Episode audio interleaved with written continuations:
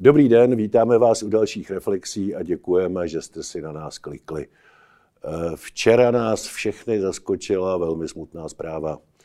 Zemřela jedna z nejvýraznějších osobností světové politiky konce minulého století, Madeleine Albrightová. Ministrině zahraničí, která mluvila plyně česky, nikdy na svoji vlast nezapomněla, vždycky ji milovala a její role pro náš vstup do NATO byla zcela zásadní. Ona nám pomohla zajistit naší bezpečnost. Ať odpočívá v pokoji a ať na ní Češi nikdy nezapomenou, udělala pro nás hodně.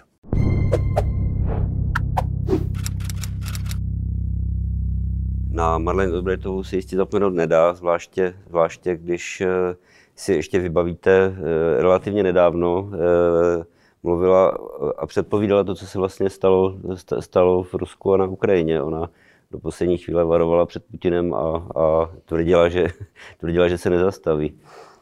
Marlene Albrightová měla samozřejmě vliv na světovou politiku a i na naší a Četl jsem dokonce takovou úvahu, že nebýt Madeleine Albrightové, tak do NATO by vstoupilo pouze Polsko z východních zemí. To, to, to vůbec není vyloučeno.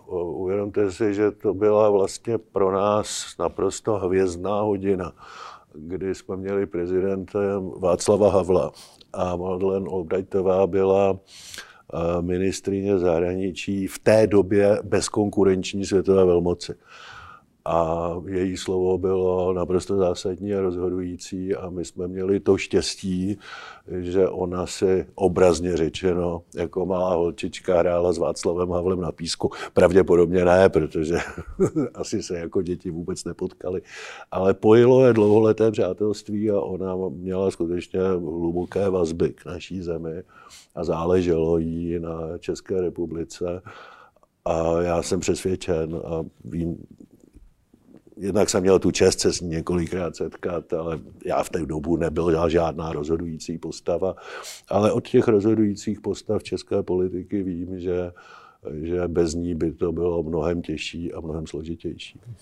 A Otázka je, otázka je, dneska samozřejmě už se, už se to překrývá, nebo ta doba je relativně vzdálená, ale když my jsme vstoupili do NATO do koncem 90. let, tak jsme vlastně vstoupili v unikátní době, kdy Madeleine Albrightová byla ministriní zahraničí Spojených států a, a my jsme vstoupili a za chvíli, za chvíli jsme, byli, jsme se ocitli v válečném konfliktu de facto. No tohle je pikantní. To datum uh, našeho přijetí do NATO je 12. březen 99. Do NATO se přijímá, tam se nevstupuje. Ale předtím samozřejmě bylo, muselo být naše rozhodnutí, že tam chceme. To rozhodoval parlament v dubnu 98 před volbami. 15. dubna sněmovna, 30. dubna senát. A Miloš Zeman jako předseda sociální demokracie před těmi volbami dělal všechno pro to, aby to rozhodnutí nebylo na úrovni parlamentu, ale aby bylo referendem. To se mu zaplať pámbu nepovedlo. Otázka je, zda sloužil ruským zájmům už tenkrát, nebo jestli jenom hledal volební hlasy. V každém případě bylo potom velmi pikantní toho 12. března 99, kdy jsme tam byli přijati a Miloš Zeman byl v tu chvíli premiér slízl tu smetanu, no ale 14 dnů na to vypuklo takzvané, to dnes se říká humanitární, humanitární bombardování. Já, to je jeden z těch výroků, který prostě Václav Havel nikdy neřekl, jsou mu přisuzovány. A, a ano, jistě i na tom měla Madeleine Albrightová zcela zásadní podíl. Já jsem jednou slyšel, když to vysvětlovala, ona nikdy nepochybovala o správnosti toho rozhodnutí, i když samozřejmě pro ní měl každý lidský život obrovskou hodnotu, tak ona byla přesvědčena. A já si myslím, že měla pravdu. Že to bombardování samozřejmě uh, uhasilo uh, nějaké lidské životy, ale mnohem víc těch lidských životů zachránilo. Tam prostě probíhala genocida. A rozhodování na těch pozicích, v který byla, já když si vemu, že jako český ministr financí jsem se v noci trápil hrůzou nad rozhodnutími, které jsem udělal nebo jsem musel udělat, tak naprosto nepoměrně minister zahraničí Spojených států samozřejmě rozhoduje o něčem nepoměrně zásadnějším. Takže eh, ta tíha odpovědnosti je strašlivá odvaha k tomu rozhodnutí je nezbytná, soudit to bude historie, ale ona byla až do smrti přesvědčená, že to rozhodnutí bylo správné a já si myslím, že k tomu měla spoustu dobrých důvodů.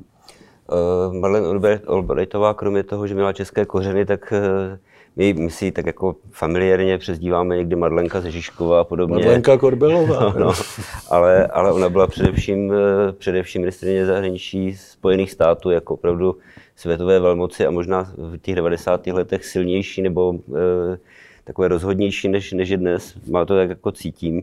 A oni, e, můžeme si myslet o tom bombardování, co chceme, nicméně Miloševič skončil, skončil v Hágu a ten postup Spojených států byl z mého pohledu, když to srovnám s tím, co se dneska děje, na Ukrajině rozhodnější, razantnější. Nestál samozřejmě proti Rusku, to je, ano, to je třeba říct. Miloševič neměl jaderné zbraně.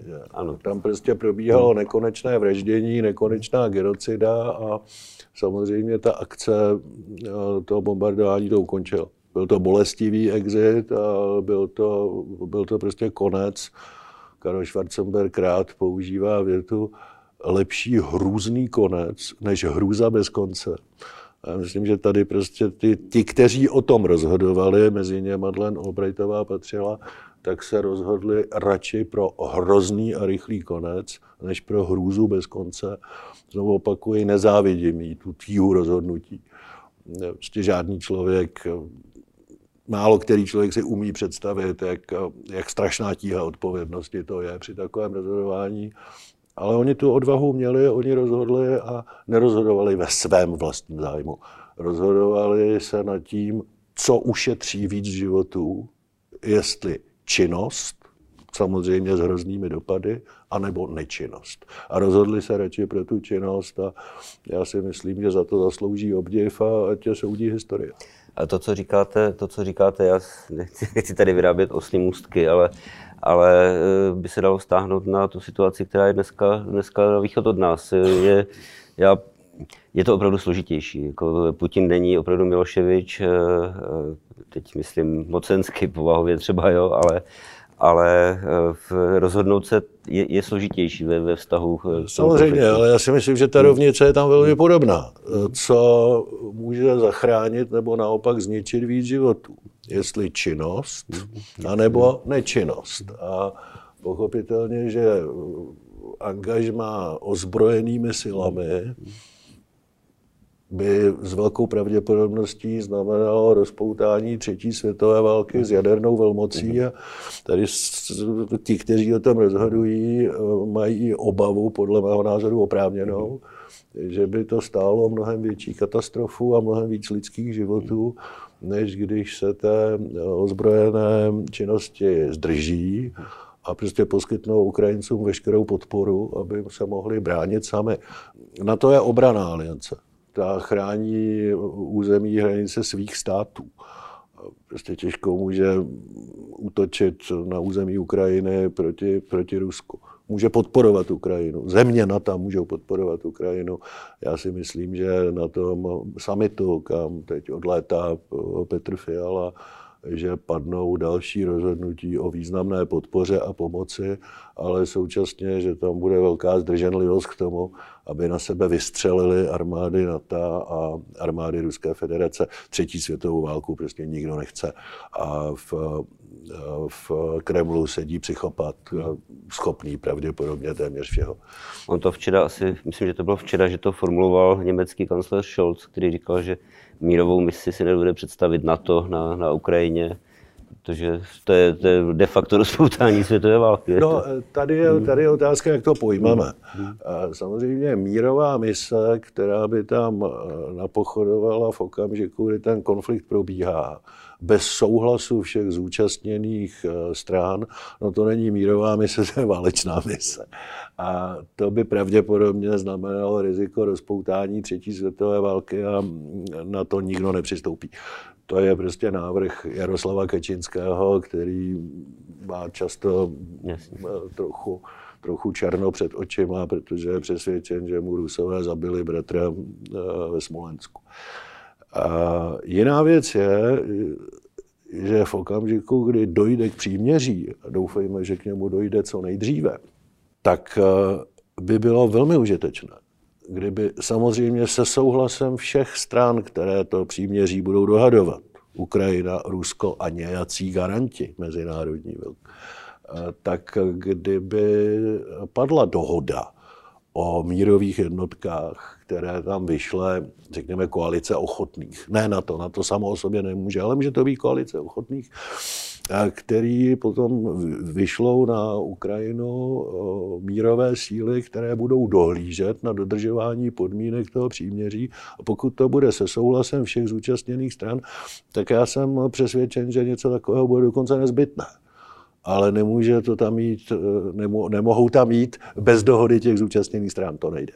A ta otázka je, jestli, otázka je, jestli, jestli, je, jestli můžeme čekat něco takového od vojenské aliance typu NATO, jestli, jestli to není spíš nějaké, nějakých bilaterálních jednáních, nebo... Ne, já myslím, že to rozhodnutí o tom, že tam nějaké země vyšlou své ozbrojené síly se souhlasem všech zúčastněných, aby dohlíželi na podmínky příměří, eh, takže to nemůže být, eh, to nemohou být vojska na to, ale bude to koalice ochotných a může to být možná pod mandátem OSN, anebo to prostě může být na základě dohod těch zemí s těmi stranami eh, toho příměří. Takže ne, mluvím o tom proto, abychom rozlišili eh, ty podmínky té mírové mise. Mírová mise, která bez souhlasu všech zúčastněných stran vstoupí do válečného konfliktu, není, vál, není mírová mise, je to naopak obrovské riziko rozpoutání třetí světové války mírová mise, která ze souhlasem všech zúčastněných stran dohody o příměří tam půjde kontrolovat podmínky toho příměří, by byla velmi užitečná.